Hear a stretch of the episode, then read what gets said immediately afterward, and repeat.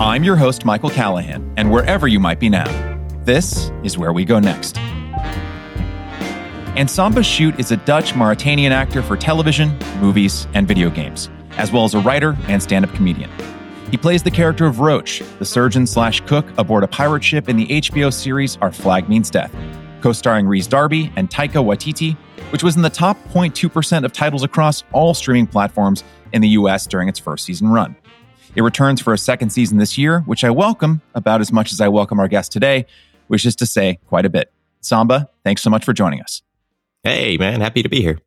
Well, I'm glad we're both happy this is happening.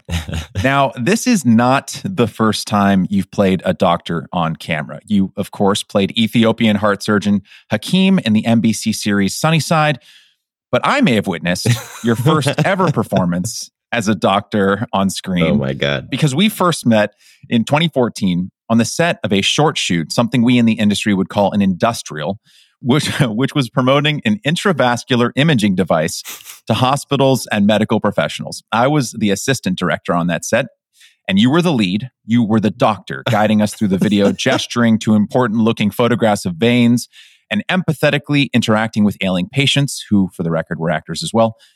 And you left, and this is genuine, you left such an impression on me on set. You just radiated warmth and positivity. No. And so to me, it's no surprise to see you where you are today.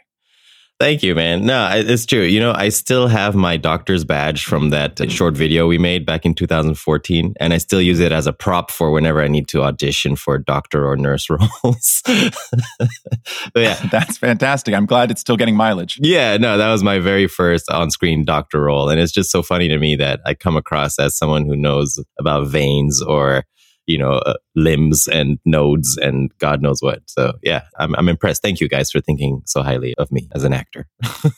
of course. And you know, I was showing that very video to my girlfriend earlier today as I was preparing for this interview, and she'd never seen it before, of course. And mm. as she's watching it, she was like, if I didn't already know that Samba was a comedian, I would think he was from this video because it looks like he's always on the verge of about to tell a joke. I am. I'm smiling so widely while I'm helping these poor patients in bed, like telling them about veins and hearts and where the blood flows and this machine that will help them.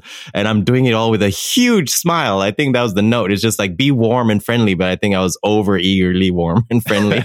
so yeah, I don't trust that doctor. I don't trust him.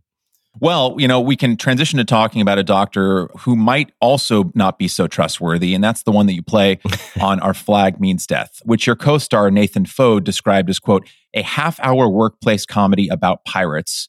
And then we can expand from there. You were a big fan of the show as far back, I think, as the summer of 2020, a year before the series even began filming. So, how did you first hear about the show? And what was it about the premise that so hooked you?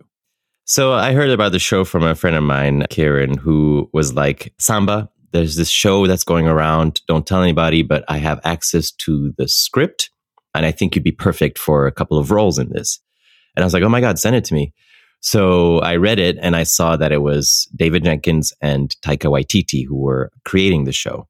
And I was huge fans of them already. I knew David Jenkins' work from People of Earth, which is about a group of people who set up like an AA group, but about alien abductions. And then Taika Waititi, who of course I've been a, a, huge fan of for years and years. So I was so eager to read it. And when I read the script, I was like, this is genius. Like I love pirates.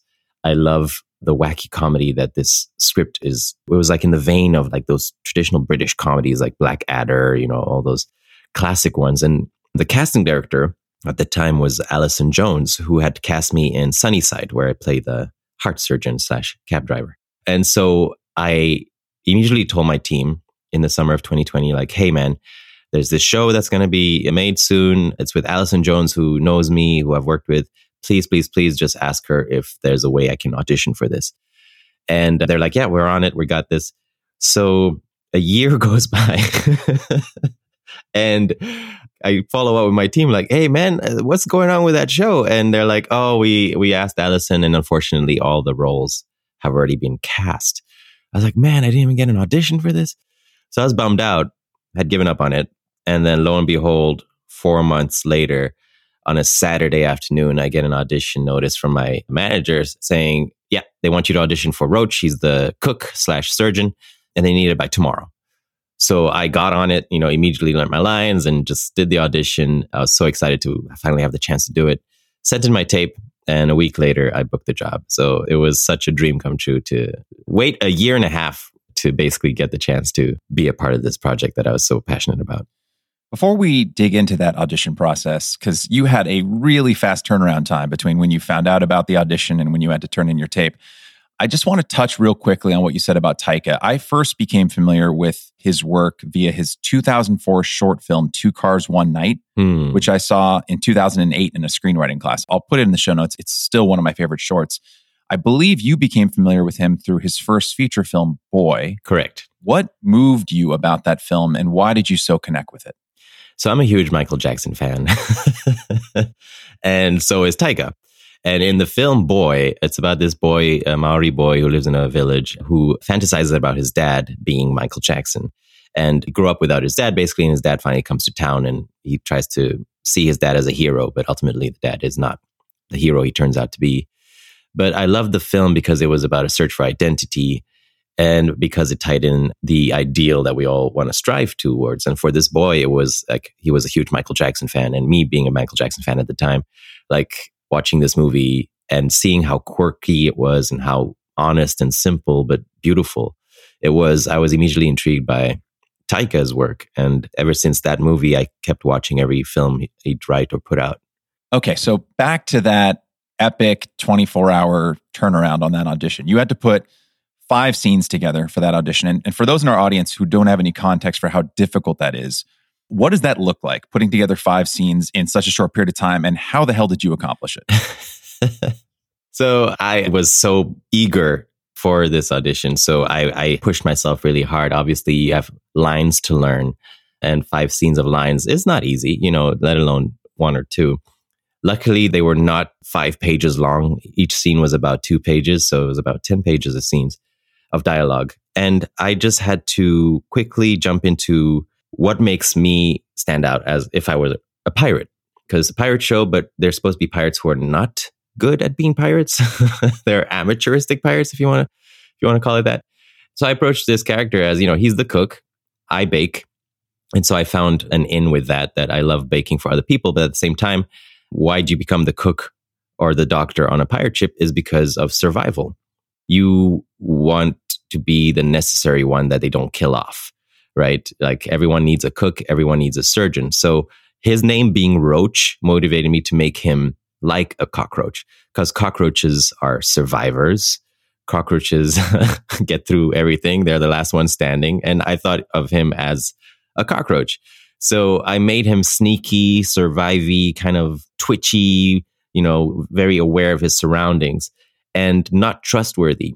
And on top of that, I was like, okay, well, what would make me a pirate if I were a pirate just based on my background? I come from West Africa. In those days, you had the Berber pirates from the Northwest Africa region. So let me just give him a Northwestern African accent.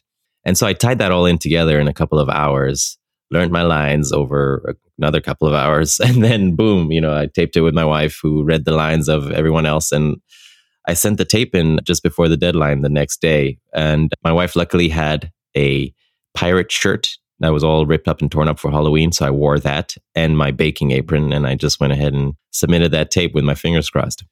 Each actor's process is different in this regard, but how do you find a balance between capturing the character as realized in the script and respecting that creation and then making him your own or something more? Well, at the end of the day, as an actor, you have to be of service to the story, right? So you can't change the storyline of the script. You're at the mercy of the lines that are given to you, and you're at the mercy of the scene, like from start to finish. It goes from point A to point B. So you're not in control of that, but what you are in control of is how you express yourself within those boundaries.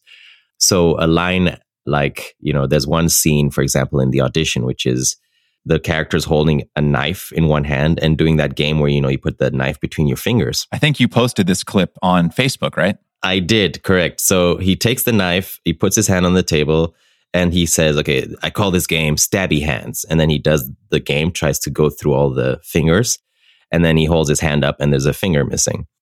And he says, "I'm not very good at it." So there's a million ways to play that. You can either be super cocky and confident and go in and do it and then not care that your finger's missing. or you can be super nervous about it and, you know, be very bad at that and cry when you're holding up your hand with a missing finger. That's what you're in control of as an actor, the range of how you're going to express these things, which is terrifying because you have so much choice within those boundaries, to be honest with you. Like when you go in for a commercial audition and you have to say one line about toothpaste, which is, This makes me feel great that's your one line and you can either do it very happy or you can do it you know very excited you can do it very eager you can do it in love. There's a million choices within the boundaries and so i love that challenge of finding okay what rings true with me as a person and what rings true with what what choice excites me and makes it funny for me. And i went with that for the audition. I played him cocky and trying to put on a bravado that he's tough but actually he's he's a he's awkward. You know, he's awkward. Yeah, they all trying to be tough, these pirates, but they they don't belong.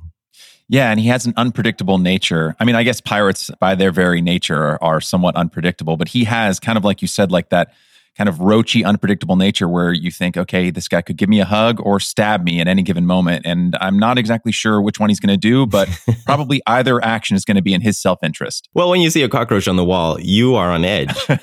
you don't know if he's going to fly at you or spit in your face or, you know, it's just like you, you don't know. You know, you can't trust it. They terrify me. So I wanted to emulate that and just be like, this guy will have to keep you on your toes. At one moment, he can be like all smiley and happy, and the next moment, he's all about survival. So that motivated me to make that choice. Just keep whoever you're interacting with in the scene on their toes. and the character details that you included for the character well ended up getting you 90 minutes in the makeup chair every day talk to us a little bit about those tattoos oh god okay so christine wada who was the costume designer for season one was very open to our suggestions for how we see the character so she had the idea that he wears an apron and a striped shirt and I was like, well, what about if the apron is filthy? You know, because he's not a good cook. And what about if he wears a sash as well as a souvenir of a memory from maybe his past, like his mom's sash or whatever, that he wears across his hip like they would, the, the Berbers would in those days. She's like, I love that. And then I met with the head of makeup, Nancy Vincent. And she was like, What do you see this character as? I said, Well, I think he should be filthy because I think that's funny if the cook, the one that's responsible for sanitary behavior on the ship, cooking and doing surgery, is filthiest, the filthiest, the dirtiest looking. And I was like, to, and to honor his roots, maybe some tattoos, you know, some Berber tattoos that signify his traits.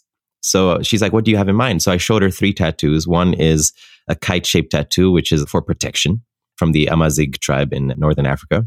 Another is a tattoo of a fly that symbolizes a fly, and another tattoo is symbolizes a cockroach.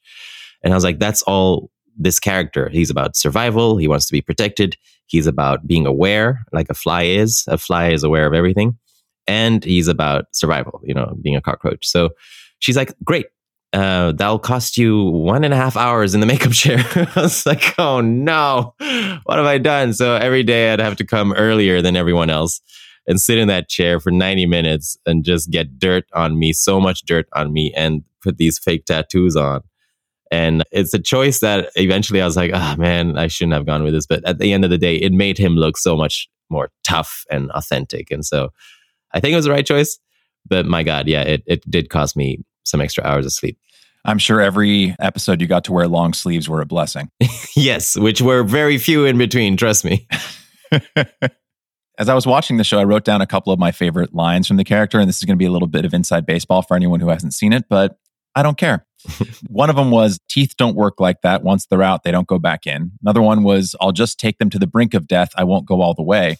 and then one of my favorite lines, which I later found out was improvised by you, was This is all a dream. Come back from episode six. Right. Talk to us a little bit about the importance and prevalence of improv in Our Flag Means Death and how that ties into working in an ensemble in general.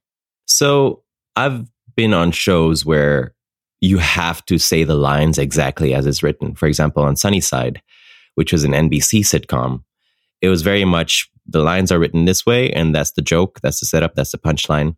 Do it this way, or it won't work. And so I thought this would be similar with Our Flag Means Death. But from day one, Taika Waititi directed the pilot. And his way of directing was fascinating to me because you do a scene and he's like, okay, let's do the scene as written. And then you shoot that. And then we do another take and while you're doing the scene, he will start yelling suggestions. Okay, now go over there. Now do this. Now, now say this line. Now look at him and say that line again. Now, now say that line again as you're stabbing this guy. Try to find the, the, the comedic moments within that. Something about say this line as you're stabbing this guy out of context is so funny to me. I know. I know. So that's what he just opened it up for us. He just boom opened up our minds to oh, we're allowed to play. We're allowed to discover moments together. Eh, this is an ensemble where we all want to be able to express ourselves because at the end of the day, that's why they cast us because of how different and unique all of our comedic timings and styles were. And so, based off that, in the pilot, the first episode, we felt the freedom to improvise for the rest of the scenes. We'd do the scenes as written, and then we'd find some things, or someone would throw a curveball at you, and you'd have to respond in your in your character as improv. And it just kept everything fresh. And there was a lot of giggling on stage, a lot of times where we couldn't keep a straight face. And somewhere out there, there's a blooper reel. I'm sure that's that's just you know, hopefully will be released one day. I'll just show how much fun it actually was just filming this. Working in an ensemble, I imagine, and this is a this is a hokey analogy I'm about to use, but it's a lot like a chemistry class, right? Not just because of the literal chemistry needed for an ensemble, but because if all of the elements don't go together perfectly, things can go bad like really fast. Absolutely. The cast is just stacked. Taika, Rhys, all your other co stars. I mean, like, even if you don't know the actors' names, you will have the experience of being like, hey, that's that guy from that thing and that person from that thing. Everyone comes from such a storied background. As a team, how'd you go about blending all those different personalities, all that talent together into something that felt so cohesive? Because I think for people who aren't familiar with the creative process or how you make a television show good or how you make a movie good, especially when there's so many actors, it is way more likely that a cast that is that large with that much personality, it's way more likely that it will fail than succeed. So, mm-hmm. how do you go about making it all work together so well? Well, I think I give full credit to David Jenkins, the creator, and Allison Jones for that because they've worked with ensembles before in their previous shows. And Allison Jones, the casting director, has just such a good eye for ensemble work. I mean, she did The Office, you know, she did Brooklyn Nine Nine, Parks and Recreation. Oh, those little things. Just yeah, yeah, you know, like the good place. Yeah. So she has a good eye for ensemble casting. Just how can someone complement someone else, and how will this person mesh with that person? And how is everybody nice? And there's no egos, and there's no you know people trying to sabotage one another, which is a huge risk when you do ensemble work because there's always going to be somebody who wants more lines or wants more attention or wants to steal the scene or wants to ruin your moment, which I've been a part of in previous films and stuff. But with this show, Our Flag Means Death, I think we bonded immediately because the first thing they made us do was give us sword fighting training and sailing training. And we were terrible at both, which was perfect for the show because we're supposed to be terrible pirates. But just being able to see that, hey, we can embarrass uh, ourselves in front of one another and laugh about it and it's okay just made us all kind of relax that hey no one's trying to outshine one another. We're supposed to be bad pirates. We're supposed to be terrible at what we do. And that just made everyone kind of relax into just giving them the confidence to be who they are and not have to prove themselves and the fact that we could improvise also relaxed everybody because it's like it gave everyone a chance to express themselves and the number one lesson in improvising is listen and go with whatever someone's giving you. You have to be accepting to be a team player. And that just allowed us all to be team players for one another. And even through season two, there was no egos, there was no drama. It truly is an ensemble that's well balanced. And again, I credit that to the creator and Allison Jones, the casting director. You can really feel that, that generosity of spirit, that letting other people shine, you know, because that is an active choice that has to be cultivated on set.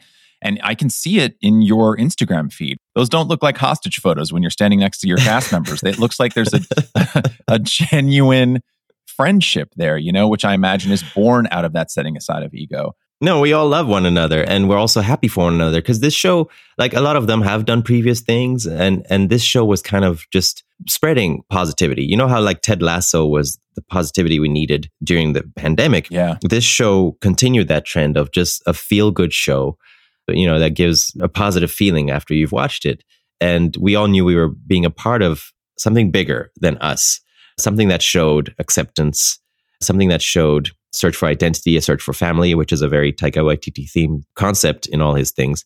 And we also knew that it was about representation and being ambassadors for queer representation, representation of different body types, of different, you know, skin types. And and so we all knew we were part of something bigger. And I think being that and being in that as a group just makes you appreciate one another more. Yeah. And something I really appreciate about how our flag means death approaches that topic that you're talking about. And this is something I think you've mentioned in a previous interview that is so on point. It features so many characters from so many diverse backgrounds, and it doesn't shy away from confronting stereotypes or from talking about people's backgrounds. But I think what I love so much about its approach is that in many ways, even if those elements of a character are important, they are often incidental. Your character is not defined by his North Africanness. You happen to be from North Africa, but your character is way more than that, as we all are, right? Like we're not defined by our citizenship or our ethnicity or our background. We're defined by the traits that make us who we are. And I love how our flag means death leans into that because it is ultimately the most natural way to do it. And yet it has been so long coming. Right. And it's a shame that a lot of shows or movies that address these issues about identity or coming out or queerness or body types, backgrounds, ethnic, you know, identities, they make it about that. And the movie is about that, or the movie or the TV show is just about that focus, or the character is just dealing with that throughout the whole arc of the show. And David Jenkins was very clear from the beginning, the creator, that he just wanted these people to be that and move on with the story. Just kind of let the story continue. Let's not make the story about a person coming out as non binary. Let them just be non binary and let everyone accept that and move on. you know, there's much more pirating to do. So that's what I really loved about the show is that it didn't just get stuck in those tropes, just made it about a bunch of misfits trying to find their identities and find a sense of belonging and without trying to just make it about their trauma. Yeah. And as a quick kind of a side question, because this was just something that was going through my head as I was perusing your Instagram feed in preparation for this talk, you know, the show being on HBO and being as unbelievably popular as it is, what is it like to be known by so many people while also simultaneously being known, like capital K, known by so few. But what I mean by that is you'll regularly post like illustrations or drawings that people have made about Roach, right? Like, you know, watercolors and sketches and digital artwork across all different styles like anime, classical, portraiture. And in a sense, you know, they're technically drawing Roach, but you know, Roach is you. You are Roach. They're drawing your face. You know, it's cumulatively hundreds of hours of work and care and creativity poured into just recreating these flattering, stunning images of your likeness. So, mm. you know, speaking of, of ego or keeping that in check, like what does that feel like? Is that an adjustment? So, the show really blew up my social media following and attention. Before that, I was always posting like BTS things or like uh, behind the scenes clips or f- photographs of shows or projects I've been a part of. But when this show took off, so many people found me on Instagram and Twitter because I was posting behind the scenes photos of the show just out of pure love for the show and appreciation of the cast and the creators and the crew. And so my following blew up and more and more fans started discovering the show. And then the fan art blew up. And it was kind of intimidating and exciting at the same time to experience hosting a photo and instead of getting whatever, 100 likes, people sharing it over 11,000 times. It was intimidating because, like, oh, I have to be very mindful now of what I post because my social media is not just for me and my friends anymore. There's a bunch of other people seeing it who I don't necessarily know, but who I know have good intentions because they follow the show. Right. So it had to make me more mindful of what I share.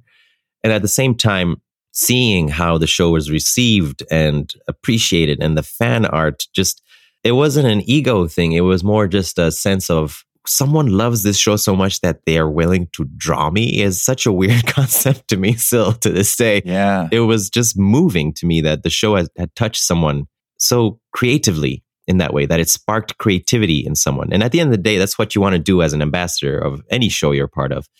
Me, particularly in my life, I want to spark someone's creativity. I want to spark someone's expression.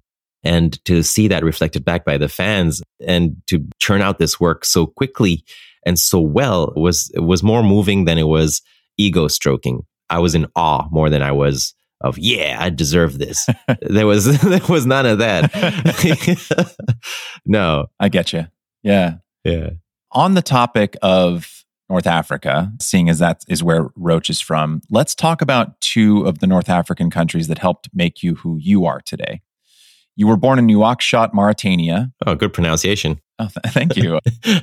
you once said, quote, My mom is a black Muslim African woman who married a white Christian European man despite so much opposition, criticism, and discrimination. But they're together till this day. They're my heroes, end quote. So, how did your parents meet and what makes them heroes to you? So my mom was in Mauritania, which is a very obscure country. Nobody knows about it. It's massive. It's four times the size of Texas, but there's only 4 million people who live there because it's in the Sahara Desert. And so she was born and raised in Mauritania, black Muslim woman. And my dad was born in a small village in Holland called Medemblik, which again is small town, very like conservative, Christian. And so he grew up in a very small world. But he had this urge to travel and be of service abroad because he wanted to work, you know, as a social worker. I think what helped him kind of want to get out of his town is he was planning on marrying this girl, but because he was just a measly accountant and her father wanted someone of a higher ranking, he didn't approve of their marriage or didn't want them to marry one another. So she broke up with him and that made my dad want to leave. so he was like, I'm getting out of Holland. I'm going to explore the world and be of service and do social work outside of Holland. So he ended up in Africa. And the first time he was sent to Ivory Coast, and he loved it so much that he was looking for another place he could go to. And someone proposed Mauritania. And he was like, sure, never heard of it. Let's go. And so he went to Mauritania to do social work. And my mom at the time was volunteering at the same organization he was going to work for. And a mutual friend of my mom's and my dad's introduced them. And boom, these two worlds collided, as unlikely as it was. And from that, I was born. And I think what makes them my heroes is at the time, it was not seen as acceptable for a Muslim woman to marry a Christian man. And from my dad's side, for a white man to marry a black woman. It was kind of rebellious for them at the time because they went against what the norm was, what tradition was, and they stood by their love. And I know in other parts of the world, it's like, what? of course, that should be totally fine. We don't think about it back in the days in the 70s and 80s it was taboo, you know, and it was not considered right. But they stood by their love and they followed through with their marriage and they stayed true to themselves. My mom is still a practicing Muslim. A lot of the fear was, oh, she'll be converted to a Christian and my dad's going to change his ways and all this stuff. No, my dad is still who he is. My mom is still who she was when they married. And they still stood by their identities. They still stood by their morals and their beliefs and showed everybody that it's ridiculous that we put these boundaries and these tags on people to stop them from being who they are or from being together. And that was so inspiring to me and is still what I go by in my daily life that I should never shy away from who I am or express who I am because of what other people will think. Yes, in many ways, what your mother and father were proving is kind of what you as a person prove because you are so many hyphenates, right? Your mother was saying, I can be a Muslim and I can also do this thing. Your father says, I can be this and I can also do this. This idea that if we're one thing, that's all we can be, or if we become something else, we lose something that we once were. It's like a, a scarcity mindset rather than right. an abundance mindset. Like I can be this, but I can also encompass more. And in many ways, you are the literal product of that ethos. Well, that, and also that they were able to enrich one another's lives. A lot of people are afraid of the word multicultural or diversity because they think that it will strip away their identity, their belongings, their morals, their way of life. But I'm living proof and my parents are, and a lot of other kids who grew up multicultural are, that it is enriching.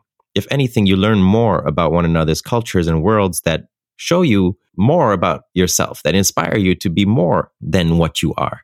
And I only see it as an enriching positive thing. And it's a shame that it's seen as a threat, you know, mixing cultures together because, and then what will I be, you know, and, and then what will I have? There's plenty to go around. And at the end of the day, we're more alike than we are unalike. Beyond what you've just said now about what your mother and father represent to you, what would you say in terms of a, a, quality or qualities that you've been given by your father and what have you been given by your mother? What from each of them has helped you make you the man you are today? Well i owe my sense of humor a lot to my parents. Both of them are hilarious in their own way. My dad has that dry dutch humor the kind of sarcastic kind of Dutch humor. And my mom has the African vibrancy and physicality and acting things out. And so my comedy, if you ever watch my stand up comedy, you see both of them in that. You see my physicality, you see my storytelling from my African side, and then you see the kind of snarkiness and the kind of dryness here and there from the Dutch side. I think what I've learned from both are like from my dad for sure is being of service, being of service to others will get you much more fulfillment in your life.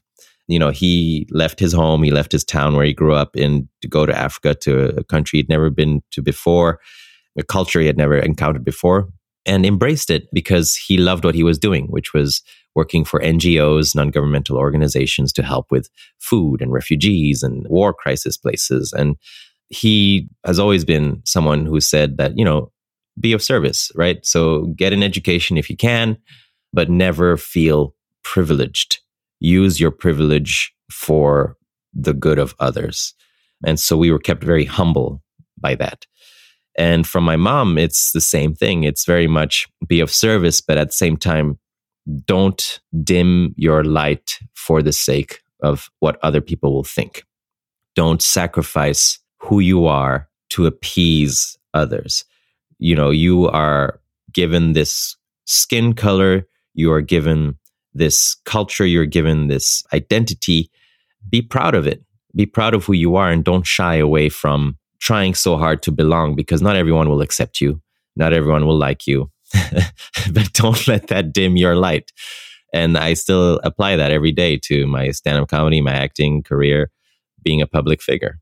Speaking of your father's service, at two years old, he got a job at an NGO in Ethiopia where you spent the next 16 years of your life. What was it like growing up as a third culture kid, absorbing the distinct cultures of both your mother and father, as well as that of your adopted homeland, Ethiopia? Well, there's a couple of things. I mean, I love, I love, love, love Ethiopia because for me, that's home in the sense of it's a country where I've lived the longest. I lived there from age two to 18. So all my formative years were in Ethiopia.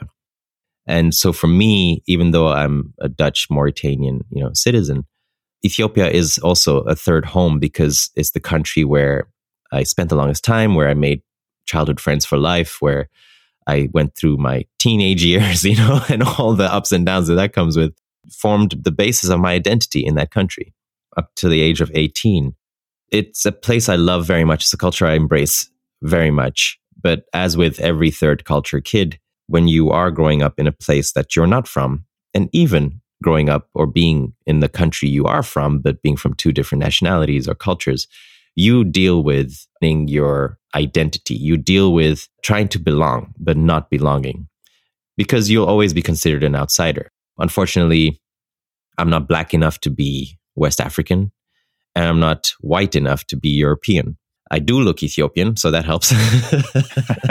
or Indian, actually, like one of the only places in the world where no one looked at me like I was a tourist or an outsider was Little India in Singapore. So I was like, hey, I could I could live here. So it's becoming more acceptable now, you know, but in the 80s, being a mixed kid and growing up in another country than where you're from, it was very much searching for identity and belonging and trying to feel like you belong, but never 100% belonging because you're always going to be the outsider because you're not 100% from there. You're not 100% integrated in the culture, in the language. You have an accent, you know, all those little things play a role. It's much more acceptable now. And being a third culture kid, that was not the term that existed back then. but now that gives us a sense of identity. But you will always be dealing with trying to fit in, trying to belong, not having a home, a country that you can call a home, 100% home. So for me, home is where my family is at. And I dealt with that sense of being an outsider till my adult years, till I was 18, 20. And then once I became 21, 22, I started to try to use it to my advantage through my stand up comedy. And I applied being an outsider to my comedy. The advantage of being an outsider was I was able to see things clearer and watch things, be an observer and take things in from a different perspective. And applying that to my comedy or to my art suddenly made people go, Oh, what an interesting insight. Or, Oh, I didn't think about it that way. And so I ended up using it as a strength rather than seeing it as a weakness or a, a handicap. The info I have here says that the last time you were in Ethiopia was 21 years ago. Is that right? Correct. January 20, 2002. January 2002 was the last time I was there. Yeah. I was just talking about this phenomenon with a friend a couple weeks ago. The idea of like taking a picture of something versus experiencing it. You know, like if you go like on vacation and you take a photo of like this beautiful landscape, mm. there's something so different about like being there in it. You're looking at the same mountain as you're showing the friend on your phone when you come back, but there's something so different there, right? Like showing a photo of a mountain or showing a photo of a statue to someone on your phone will never capture what you were experiencing while you were looking at it while you were there. So, what is something about Ethiopia, you know, like whatever that might be for you, that's hard to capture in words or in a photograph that you miss the most? there's so much.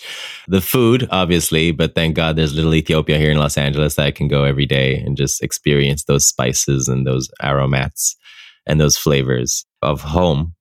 And I think the smell of Ethiopia and the nature around you, the smell comes from the nature. The smell comes from the eucalyptus trees. It comes from the dry sands, the earth when it's wet and rains, the concrete when it's freshly made, the, you know, marketplaces, the spices, the herbs, the grass from school, the fields. It's just those memories are so ingrained in me that sometimes I just I smell them in my dreams. You know, there's so there's things that are it's not palpable anywhere else in the world. There are a few times where I walk by a eucalyptus tree and I'm like, oh yeah, this reminds me of home. Or as soon as it rains and the earth has that rich smell. I'm like, oh, this this reminds me of home.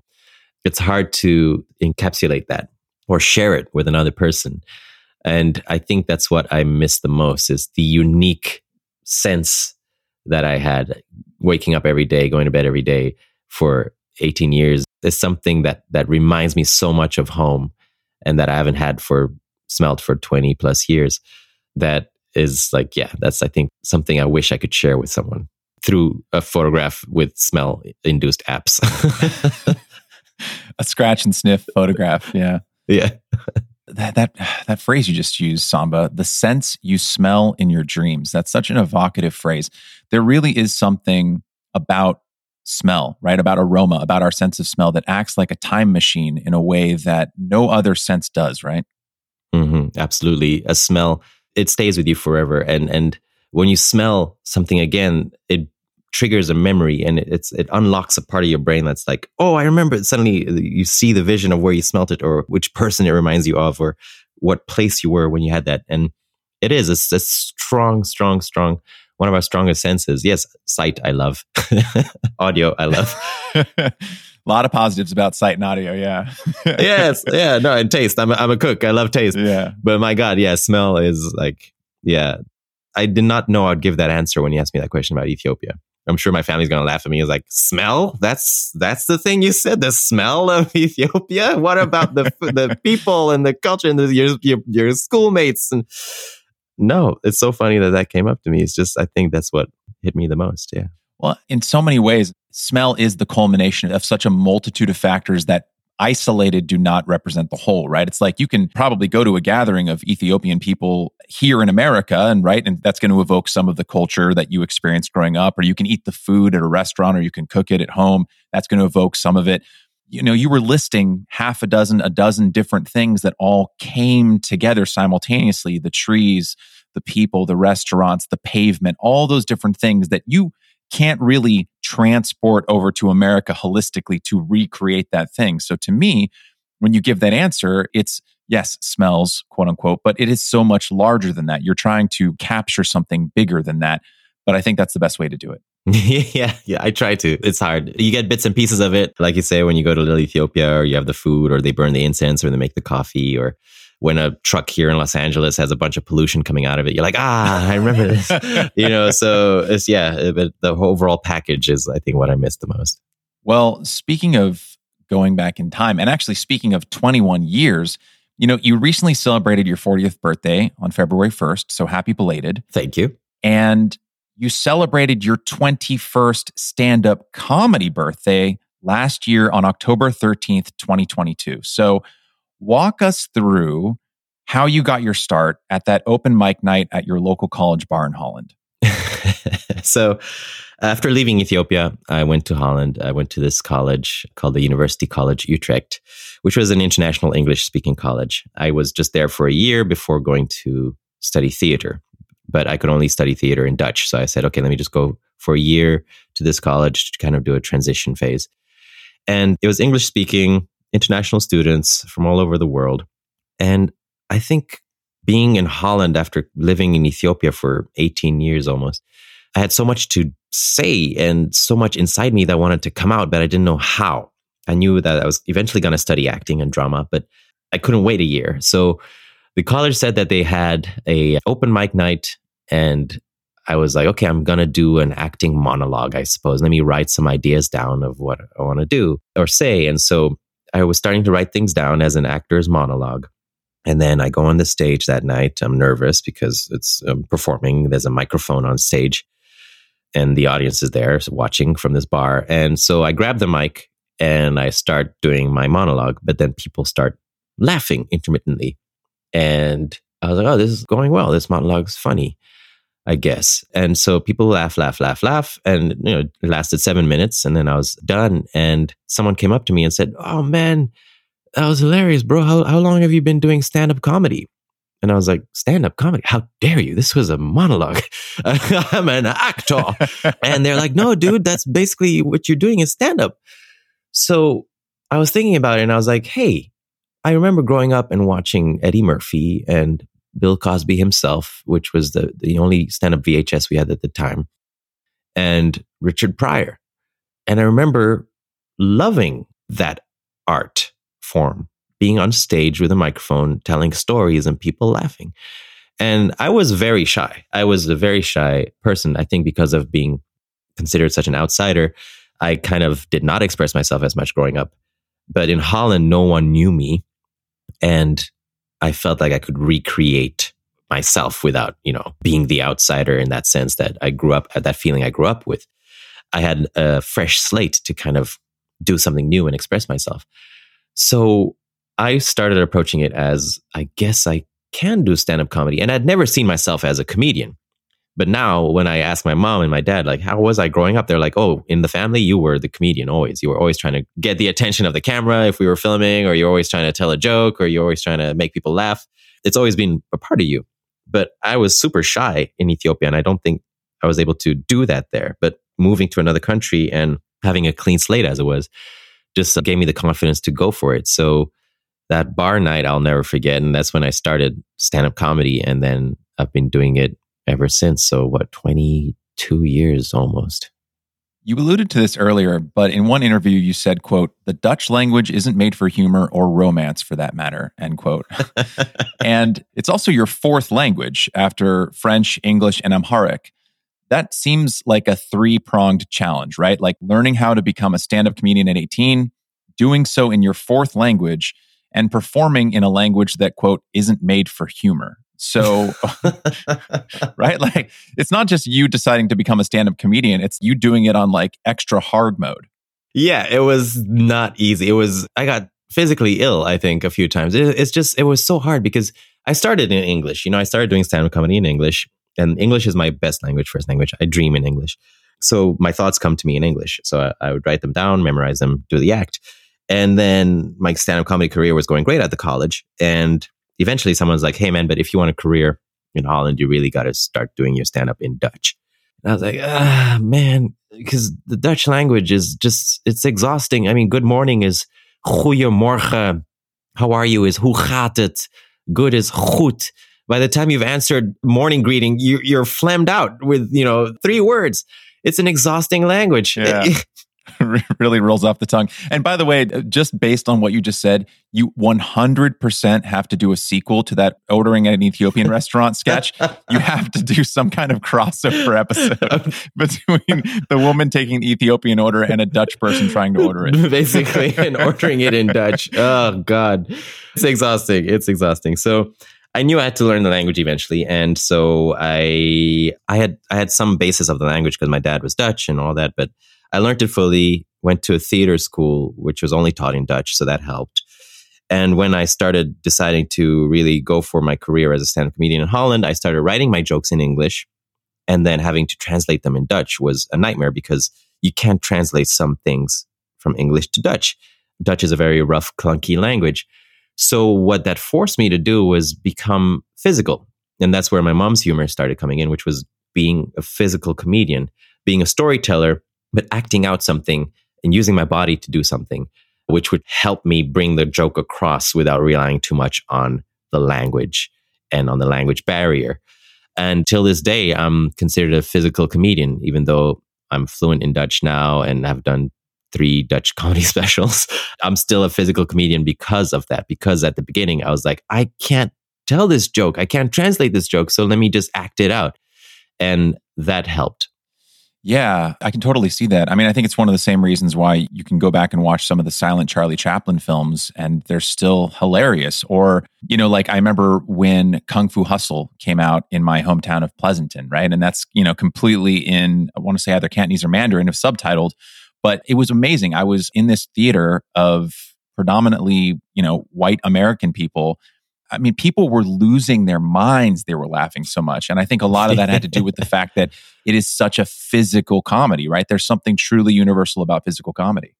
Well, if 70% of communication is body language, that just goes to show, you know. And I've had people sit in the audience who don't speak Dutch, watch my show and go, I was laughing hysterically. I was crying, you know, because of your physicality. And I like, I kind of understood what you were saying.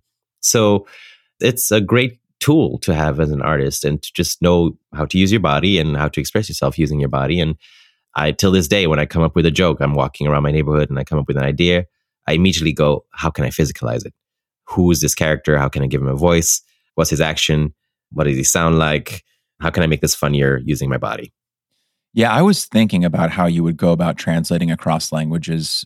You have this joke about the US immigration system, which for obvious reasons doesn't work necessarily everywhere you tell it, but there's a play on words that you have in that bit, a riff on American soil and soiling oneself. And that joke kills, but it requires a fundamental understanding of English and how soil means two entirely different things while sounding the same both ways. The joke doesn't work if the wordplay isn't there. So, right. yeah, I would imagine it's hard to translate a joke like that from one language to the other because you have to figure out how to carry over the color and flavor of the joke. Absolutely. Translate the localized idioms. With or without the physicality, are there jokes that you can actually translate from one culture to the other, or do you have to start fresh? You can if the punchline is not a wordplay. There's also one joke, for example, where, you know, I, I joke about being a very positive person and that I got fired because I was considered too positive. Someone complained that I was that I was too happy, and my boss asked me why are you so happy all the time, and I said I can't help it. My blood type is B positive. That's the joke in English. And so when I was doing my comedy special in Holland and having to do that bit in Dutch, it doesn't translate. You know, B positive doesn't go. You can't say "be positief" doesn't mean being positive in Dutch. so I suddenly just had to make the boss and the part-time job an English part-time job so that we'd speak English in that moment to one another. And then the joke did translate in the Dutch audience, who, or, you know, Dutch people are fluent in English as well, would understand the punchline. So it, it becomes tricky when it's a wordplay, but everything else that's more physical, like I talked about my first time going paintballing and getting hit by a paintball and what that did to my body. That's a good one. Yeah. You know, but that translates everywhere in the world. Just the sounds you were making, like a dying hyena. It was it was so funny, man. so funny. Thank you. No, so that works everywhere. It just that that's one of those that's like so I try to come up with jokes that are universal, stories that are universal. And I've been lucky enough to perform in many, many different countries and continents. And humor translates, especially physical humor. Yeah. You know, you were, as you said, a little out of place in Ethiopia because of your background, your cultural background. Then you were a newcomer again in Holland and the Netherlands. And then again in 2011, you moved to America. It's kind of like you're just addicted to being an outsider, I suppose. You were once asked if your transition to Hollywood has been a smooth one. And you said, quote, anybody who moves to LA would tell you no. Anybody who moves to America would tell you hell no. Anybody who is half black, half white, half African, half European, half Muslim, half Christian would tell you hell no. So I'd love for you to explore a little bit about having to start again, maybe from scratch with your reputation as a stand up comedian. I imagine not a lot of that cachet translates from Mm-mm. the Netherlands to Hollywood. So walk us through having to reboot that and what that was like. Yeah, so in Holland, I had like a stellar career. Like I had won a big national competition, the biggest national comedy competition, which launched my career to do a bunch of comedy specials, a bunch of TV shows, a film and my comedy specials were aired on Dutch national TV and all that. So I was like, oh, I'm somebody in Holland. But when I moved to LA, and I moved to LA because I wanted to work in English because doing everything in Dutch was exhausting. And I wanted to just be able to reach a more global market. None of that counted. None of my credits counted. I could tell people I was this big deal in Holland and they'd be like, so? so I really had to start from scratch here. I remember I wasn't able to even go to the comedy clubs to perform stand up comedy. Like I had to wait in line on a Tuesday afternoon outside in the hot sun, and they'd only choose 15 people at the comedy store or the Laugh Factory uh, or the improv. And it was frustrating to have to start again, but I knew that I had to because no, yeah, to be fair, no one knows me. And the only way I can prove myself is on that stage. So when I finally had the opportunity to perform at the comedy store, I took part in this competition called March Comedy Madness at the time. And it was basically you have 64 comedians and they all compete against one another, like in March Madness. And then the audience votes who goes to the next round. And then it boils down to the final two comedians and they go head to head on stage. And I did that at the comedy store and I ended up winning the March Madness out of 64 comedians. During the final, the talent manager at the time of the comedy store saw me perform and walked up to me and went, hey man, you're good. I'd like you to perform here every week. You know, just call in on Monday and we'll tell you which day you can perform. And you'll do six minutes each time. I was like, perfect. That was my way in. So I did that for a couple of years at the comedy store, but it's hard to stand out as a comedian in America because in Los Angeles, I should say, because there's so many more comedians than there are in Holland. Holland is a tiny country there's 17 million people, which is the size of larger LA County.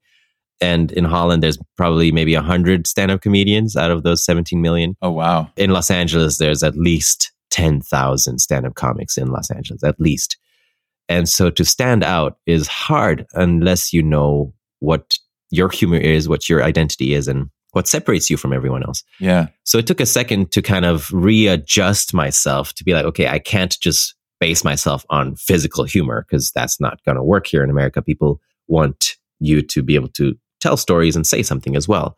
So my humor changed and it became more physical, yes, still, but at the same time, talking about my cultural background and my identity crisis and applying that to American culture. And that clicked with people and made me kind of stand out as the high energy, multicultural, physical, fun, positive comedian. And till this day, that's, I've calmed down a bit because I'm 40 and I can't do a split anymore. but I'm still high energy, positive, upbeat, and definitely always talking about multiculturality, diversity, and applying that to some American norms in the culture. Yeah. But it took a while. I, I can imagine.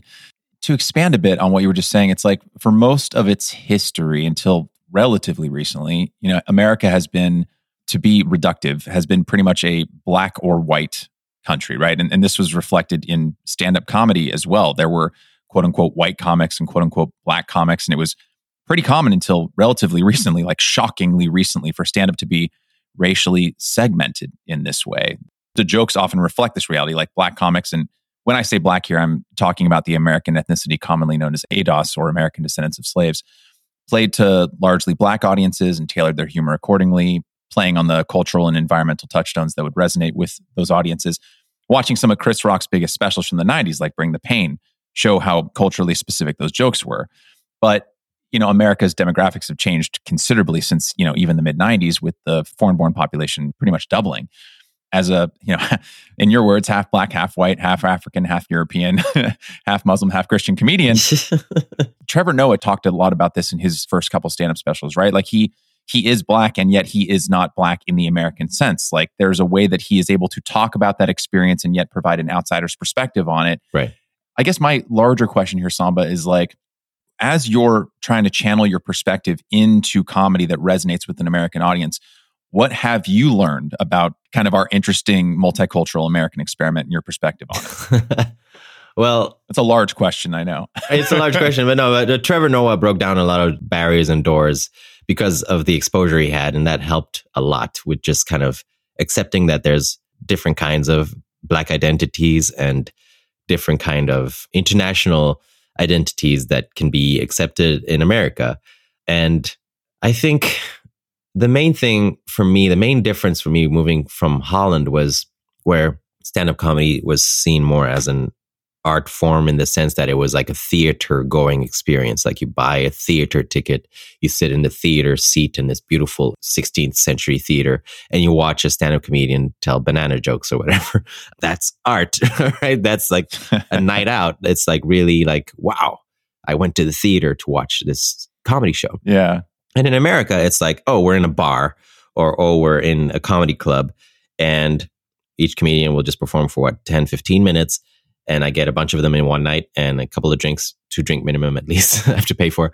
And boom, you know, so when Americans go out to a stand up comedy show, they go out to laugh. They go out for a good time. So generally speaking, they are in a better mood mm. than they are in Holland, where it's like, I w- I'm going to the theater and uh, I'm going to learn something today, you know, whereas in America, it's like, make me laugh, you know, let's go. So the joke intensity is way higher. You have to get at least three laughs a minute if you can or your punchline better be worth the big laugh, or people won't like you. So I learned that people want to be satisfied quicker with either your humor or your information that you're giving. Mm. But they do not want to be lectured because they are all searching for their identity and they all have their norms and values. So the only way you can bring a new perspective to an American audience is not by pointing the finger. I mean, like, you guys do this and you guys, it's really the we experience. Like, have you guys ever experienced, you know, going through immigration, for example? Right. And is it just me or, you know, and calling them in, calling them in, making them a part of your story, giving the we identity and not me versus you identity. And also the teaching or the point for example, the immigration joke that you were talking about, going through American immigration, how that always makes me soil myself because of how intimidating they are. It's a funny situation, but at the same time, what it teaches us is that, yeah, there is an injustice done to immigrants or how they're seen or how they're perceived just because of how they look or whatever going through the border. And if you package that in a joke, if you package that in a fun bit, people are much more accepting to you and much more accepting of the lesson because they don't feel that you lectured them into it, but that you inspired them to glean from that. They do not want to be underestimated. They do not want to be made to feel dumb or criticized directly. You really have to have a creative way about it of making it an inclusive thing. We, not me versus you. Right. Yeah, in some ways, it's like putting a bit of medicine in a cookie. and in other ways, it's in the way that you deliver the joke. It's assuming that they agree with you as you tell it, right? So even if they might not agree with you, that assumption that they do allows them to be like, oh, okay, I, I see the point he's making, as opposed to having them become defensive, which is automatically going to turn them off from laughing at your joke. Yeah. And I mean, in general, they always say 30% of the audience is not going to like you. Just accept that and move on. so you have to know that at least 30%, at least one corner of the room is, is not going to go with your jokes, but you're not doing it for them. You're doing it for the others who are listening. And if anything, listening is huge because Dutch audiences, they do not laugh loudly or out loud. Mm. They, they do, but it, not as much as American audiences, but I've done shows in Holland where it's been silent for 80 minutes. Oh. just being on that stage, telling my jokes, doing my doing my monkey dance for 80 minutes. God. To silence. And then being devastated and kind of like halfway through the show going, I, am just gonna quit. I'm just gonna stop performing this because clearly they're not having fun. But the show's theme is about not giving up. So if I do that, then what am I actually talking about? so going through that for 80 minutes and then the lights go out and then boom, standing ovation, thunderous applause, and wow, confusion, and then someone coming up to me and saying that was the funniest thing I've ever seen. And I'm like, why, why didn't you laugh? Why didn't you make noise and just kind of like tell me, show me that you're enjoying it? They're like, oh, we didn't want to interrupt you. Oh, they were trying to be polite. They're being polite, and so they're a listening audience. They're they're taking it in. They're seeing it as an art form. And so what I learned from Holland is that even if there's silence, just go forward with your show because mm. at the end of the day, people are listening. Yeah. And yes, if you get the laughter, that's encouraging. But despite 30% of the audience not going with you, the rest are listening. So just trust that and bring across your joke, bring across your message, bring across your humor. And Americans really, really appreciate authenticity and someone who stays true to themselves. And in Los Angeles, anyway, that's what I learned is that there's a true appreciation for nowadays people who are voicing themselves authentically. Yeah. People are searching for authenticity. Yeah. Yeah. Yeah, yeah, those those cultural differences can be shocking. I did a two week gig in Stockholm, Sweden, and I was there for a couple weeks. And while I happened to be there, Paul McCartney happened to be performing at a you know a ten thousand plus seat stadium there. Wow. And so on a whim, my coworker and I were just like, why don't we go see Paul McCartney while we're here in Stockholm, Sweden? Yeah. And we went and a couple things stood out to me. The first one was that like I've just never seen that large of a group of people that orderly ever before in my life. Like the way that they were just filing in and out to their seats with like no shoving. Like it, it just almost seemed automated. and then secondly, for like the first like two songs that McCartney was performing, everyone, I mean, talking like a 20,000 seater, hmm. everyone was just seated and everyone was just basically completely silent. And at some point, like after the second song, McCartney was like getting visibly agitated and he was like, I need everyone to stand up. He's like, this is a concert. Yeah. And finally, like everyone slowly started to stand up. And you could tell they kind of didn't want to, but you know, they wanted to do the right thing for McCartney. And right. I felt so relieved when I could stand up and start clapping and and whatever, because the feeling that I was getting before that, it was like, I want to blend in, so I'm just going to sit here. But it was a weird experience. Yeah, that's exactly what a Dutch audience would do. And to the point where I was performing, I was touring around with my show, my third special, and I was going to all these remote villages where people were, like you say, very orderly, seated, and not laughing. But my American wife was in the audience and she burst out laughing at one of my jokes and was the only one who laughed out loud. And everyone turned to her like, what is this crazy American doing right now? She's exp- know, interrupting him with her laughter. But it takes that to then make everyone feel at ease and go, oh, we can express ourselves. Oh, this is a safe space to kind of enjoy ourselves. Mm. But it's so funny that you experienced that because that's exactly that orderly kind of we're at an art concert, we're watching art. Let us enjoy this art. Do not make us interact with you. There's that mentality there for sure in like those Nordic, Scandinavian ish countries. Yeah. Yeah. Speaking of blending in or standing out and just the, in those differences. You mentioned earlier about how when you're in Mauritania, you know, you don't look full Mauritanian and, and you never obviously visibly blended in in the Netherlands because the Dutch are a lighter shade of pale. And then you mentioned how when you were in Little India in Singapore, like that was the first time you noticed after a few minutes, oh, like no one's giving me a second glance. Like no one is thinking that I don't belong here.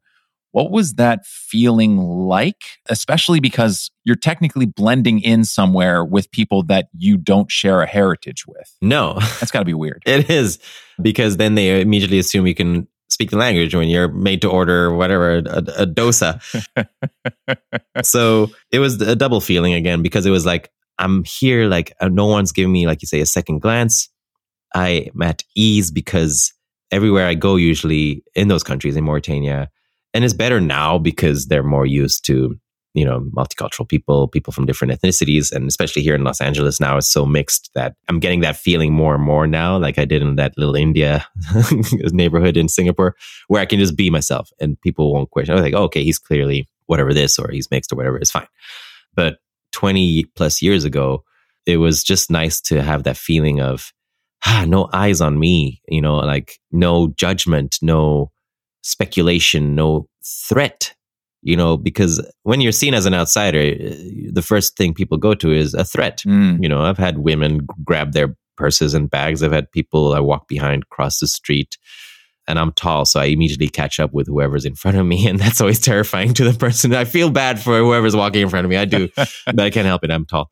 But for the first time, there was no feeling of I'm a threat, and that was lovely. Yeah, you know, because it's so hard to feel that when you've been considered an outsider all your whole life. Yeah, I'm half Irish, half Armenian, and I've had Orthodox Jews come up to me speaking Yiddish, and Iranian grandmothers attempt to communicate with me in Farsi. And even though I shouldn't feel guilty about not speaking those languages, I always feel like I'm letting them down somehow. I know it is. There's a part of you that wants to be like, oh man, I wish, thank you for seeing me as one of you. But ah, like I've had Somalians walk up to me and go, but I'm not. and I'm like, ah, bro, I swear, I wish I could. Yeah. Oh man. But yeah, I know the feeling. Yeah. I'd love to briefly touch on Sunnyside, in which you played the first Ethiopian character ever in a sitcom, a heart surgeon turned cab driver named Hakim. What parts of your Ethiopian cultural background did you infuse into that character? And did you feel any sort of additional pressure portraying him, seeing as you are, although very, I'm sure, culturally Ethiopian, having grown up there, not ethnically Ethiopian yourself? Originally, they wanted the character to be Somalian. And I was honest up front. I went to the casting director, Allison Jones, and I said during my audition, I said, listen, I'm not Somalian, but I grew up in Ethiopia for 18 years of my life. And for me, that's a place I consider home. And I'm very familiar with that culture. Can I portray him as that? And she said, absolutely. So I did that and they loved it. Like Mike Schur and all the other creators of the show. They really enjoyed that take on him because I was doing a light Ethiopian accent. And once I booked the show, again, it came down to the costumes they really liked what I wore in the audition because I dressed as, because he's a cab driver, I dressed as how our driver in Ethiopia dressed and how I knew how certain like Ethiopian colleagues dressed who were drivers. And I know it sounds fancy that we had a driver in Ethiopia, but to be honest with you, everyone has a driver in Ethiopia. everyone has a maid in Ethiopia. It's just the way of life there. Like you give each other jobs and you help each other out.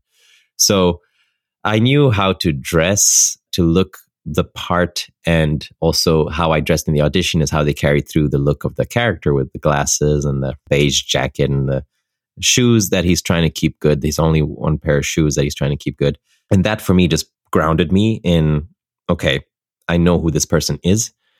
And secondly, the Ethiopian community was really supportive online. Once they found out that during the show, the pilot, I had the Ethiopian flag in my cab Ethiopian music was playing in my cab in the scene with Kal Penn, and that I would say Ethiopian words in certain episodes.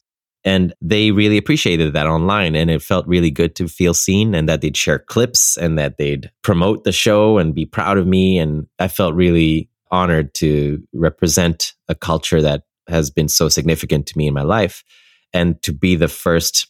I mean, there's been Ethiopian actors on shows before, but there's never been a truly Ethiopian character on a sitcom. Someone pointed that out to me. I, I didn't come up with that. And I was like, oh, really? That's amazing. So it just doubled down on the honor part. And yes, the responsibility of being truthful, being authentic, and giving a few shout outs here and there by speaking Ethiopian a few lines or doing something that was significant to that community or that the community would recognize. Imbuing your work with a sense of authenticity seems to be a real through line. I remember reading something about how much pride and joy you felt giving that sense of authenticity to even something like Battlefield 5, which you wrote for. Yeah. I think I get that from my parents. Like I said, I can only be myself. And more and more, I want things to represent people as they are or cultures as they are, done by people who are very familiar with those cultures or those identities. So for Battlefield 5, for example, a very good director, a friend of mine, Tom Keegan, who directed a bunch of different video games. I've worked with him before. he sent me the script for Battlefield 5. He's like, hey, Samba, this is one of the stories for this war game. It's about World War II, about the Senegalese soldiers or West African soldiers who fought for the French. Do you mind just taking a look at it, seeing what you think? Because he had an instinct that it was not authentic. So I read it and I got back to him immediately. I said, okay, Tom, yeah, to be honest with you, this is very, not to do a pun on the word, but it's very whitewashed. It's very light on what actually happened. And it's not the way these characters would speak to one another. It's not representing the culture. If you really want authenticity, I would say this, I'd do this, I'd have this. And he was so excited by my thoughts that he brought me on board on the writing team. And the writers invited me to Sweden where we were filming the motion capture bit of the game. And I was there able to make sure that the way the soldiers, the African soldiers spoke to one another was authentic with the accent, with the little chemistry bits, with some of the greetings, how they would talk to one another out of respect, but also jesting with one another. And also story wise, how historically, even though these soldiers fought for the French and won battles for the French, their history was erased. They were erased from history. They were erased from photographs. They were even not allowed to march down the Champs Elysees in Paris after the French victory march. Black soldiers were not allowed to march with the French soldiers. So in our history books, we're never shown these African soldiers who fought for the French.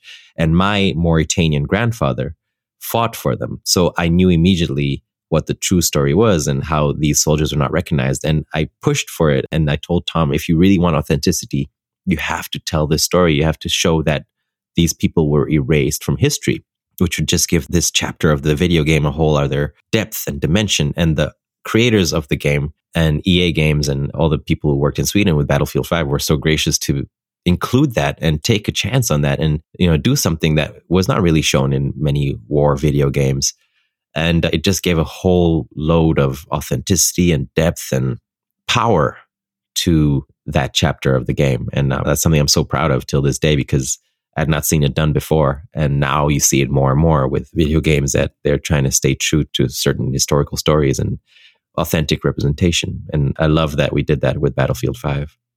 I want to briefly circle back to our flag means death before we start to wind down. A decent chunk of your Instagram feed is you presenting rather decadent looking cupcakes to your fellow cast members. in, in fact, I was watching an interview with Leslie Jones, and she said that she once cursed you out over how delicious the chocolate cupcakes you brought to set were. Yeah. And your 40 orange glaze cake, adapted from the recipe Roach prepares on the show, went kind of viral online. So, what first got you into baking, and, and what does it mean to you, right? Because I feel like there's a deeper meaning there. I love baking. I think I got it from my mom because she was the baker and the cook in the family. And once I left home, I was missing her food and her desserts.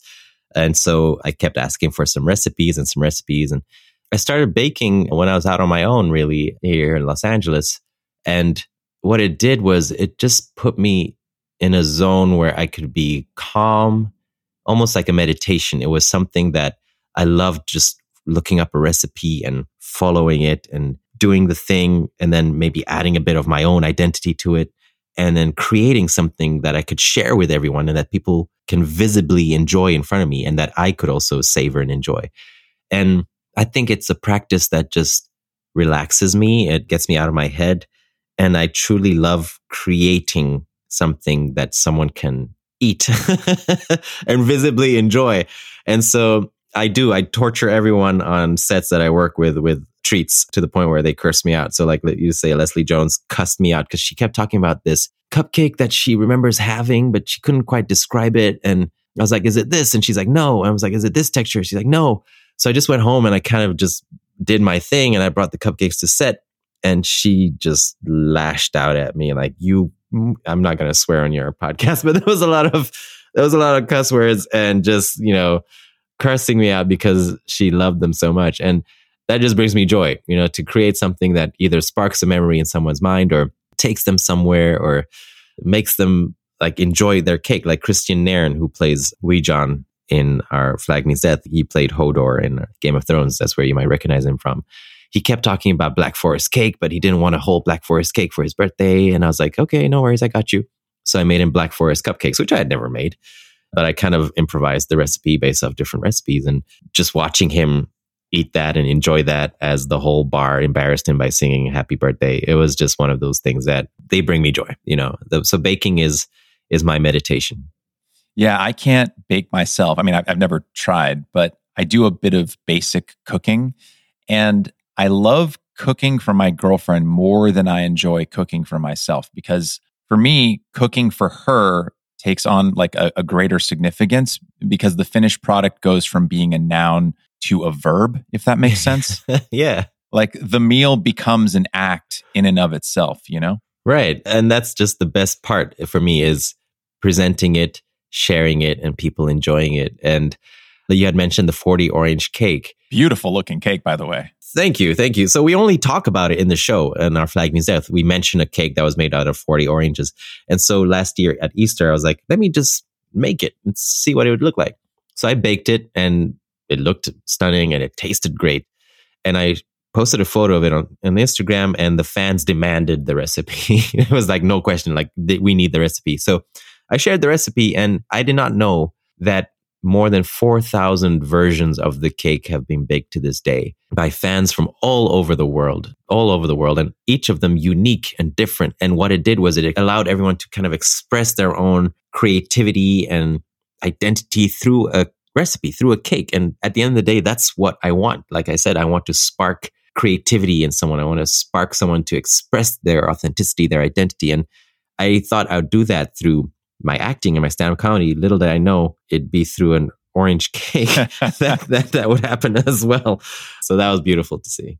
You know, circling back to something you said about how you appreciate and how you absorb the fan drawings that you see of Roach, you know, and what they mean to you, it seems to me like you accept them and absorb them the same way that you like to bake for others, right? Like you understand the meaning of what that drawing represents in the same way that the way that you bake a cupcake for a cast member represents more than the cupcake itself. Absolutely. It's a it's an expression of creativity that you have to appreciate. Like someone once told me, like Samba, once you, you know, become more known as a comedian, after your show, give time to people who want to give their feedback because they sat and listened to you for 90 minutes and they want to share what that means to you. And it's their time to share now.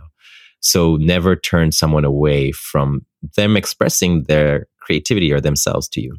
And I carry that with me through this day. So the same way people have watched Our Flag Means Death, them then drawing some fan art and sharing it with me, I then immediately share it on my stories uh, when I see them and on my Instagram when I see them because that's their response, their creative response after watching something that I was a part of creatively.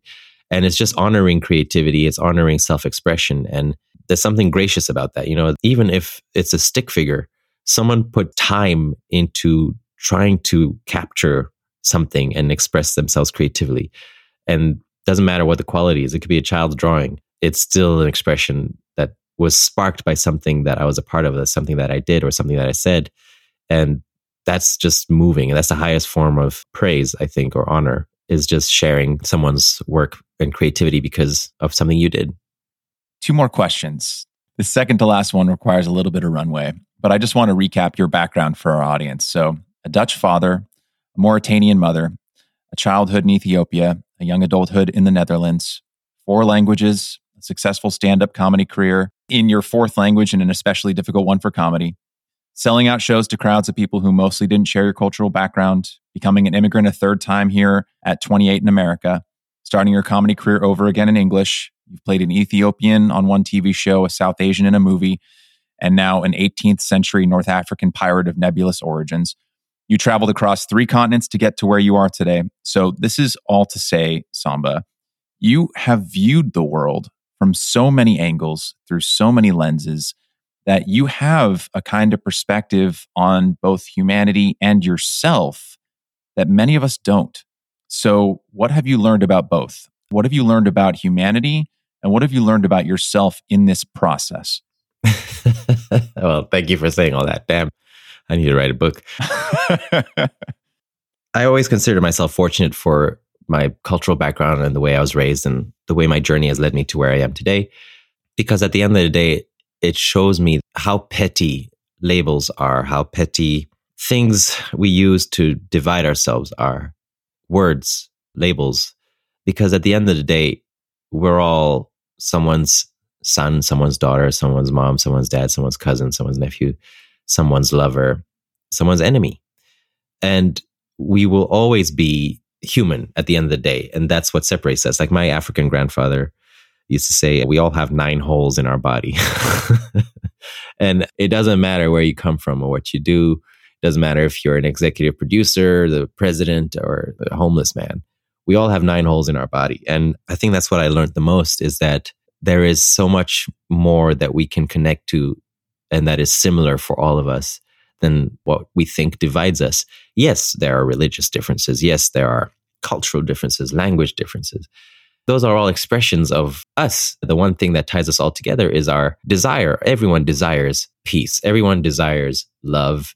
Everyone desires unity as much as we don't think we do. At the end of the day, no one wants to have stress. No one wants to have, you know, strain. No one wants to have anxiety. We all desire that at the end of the day. And I think I learned that it is a thing that ties us all together. It's what makes us human. And I try to share that in my creations, whether it's through stand up comedy or the things I do and some of the characters I play or the projects I'm a part of. And it's something I want to keep doing, whether it's something I create or write or whatever do in the future. What it has done for me is only inspired me more to push forward with this thing I was raised with, which was I'm an example, living example of different cultures existing as one. And I'm mostly sane and I'm mostly functional. I'm okay. And you can be okay too. So it's only inspired me to keep up with this theme because I see it as I've been given this blessing. I've been given this example. I can be a living example of this. And if I'm not going to use it, then who will? So I guess that's why I'm not wasting time and why my journey has been so explosive since I left Ethiopia. That kid that had so much to say and so much to express, says it's not whittled down. It's not tempered down. If anything, it's always searching for the right people or the right opportunity to be able to continue to tell and make and create these stories that will share this message. Final question as a sort of follow up to what you just said. I want to read a quote to you Follow your bliss, and the universe will open doors where there were only walls. Why does that Joseph Campbell quote mean so much to you? I'm so glad you brought that up. That's my favorite quote. You know, living as an entertainer, as an actor, as a comedian, just someone creative, even just living as an independent person, there's so much in LA, particularly, there's so much stress in trying to make a living. There's so much stress in just trying to make rent and trying to keep up with your work and you know move ahead and try to get things done in certain time frames and there's others that are doing the same thing so it's hard not to compare yourself or look at them and analyze and criticize. And what has worked for me is just making sure that whatever i'm doing is the thing that brings me joy or to at least do something that brings me joy because that's life right? I mean unfortunately i've lost family members way too soon who were not doing something they loved to do and were not happy with their jobs or wished they had. That's my fear is moving on to the next life with I wish I had. I don't want that feeling. I want to be able to do what I love to do.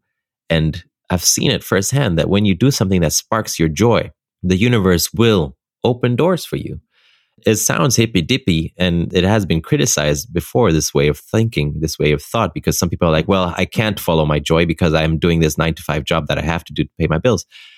Yes. But if you approach it with the attitude of, thank God I have this job that can pay my bills, it's different. And if you are not happy with your job, and I've seen this too, like people who are working a job and criticizing it and complaining, and eventually they lose their job I'm like, yeah, the universe is listening to you. You are not happy with this job. So what it has done is made space for you to get something that you might love, move on to something that you might like. And yes, it's not easy and it's scary to take a leap of faith and it's horrifying and some people might not see it in their reality. And I totally respect that. So I know it's one of those quotes that gets criticized, but for me in my life, me personally, it has worked. And when I do do something that I love and that brings me joy, things flow and I want to stay in that flow. And so it's a quote I stand by. I guess I'm a hippie. And like I said, my blood type's B positive. you know, it's nice to have on an actor from a hit HBO show. There is no downside there.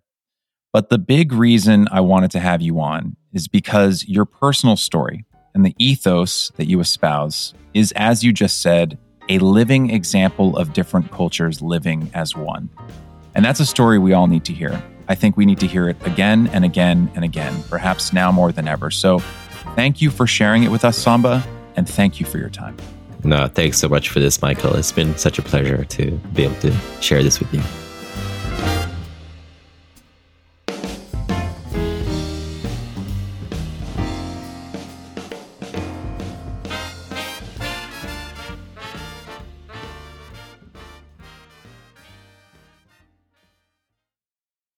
Hey there.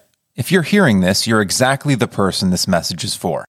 I want to learn more about the Where We Go Next audience, which means I want to learn more about you and your thoughts on the show. So if you're listening right now, please send me an email at wherewegopod at gmail.com and let me know one, what's your all time favorite episode of the podcast and why? Two, what's your least favorite episode of the podcast and why? And three, where would you like to see this show go next? And hey, while you're here, if you're a fan of the show, it would make my day if you could give it a five star rating and write a brief one or two sentence review on Apple Podcasts. It really does help. Thanks so much for listening. I look forward to hearing from you.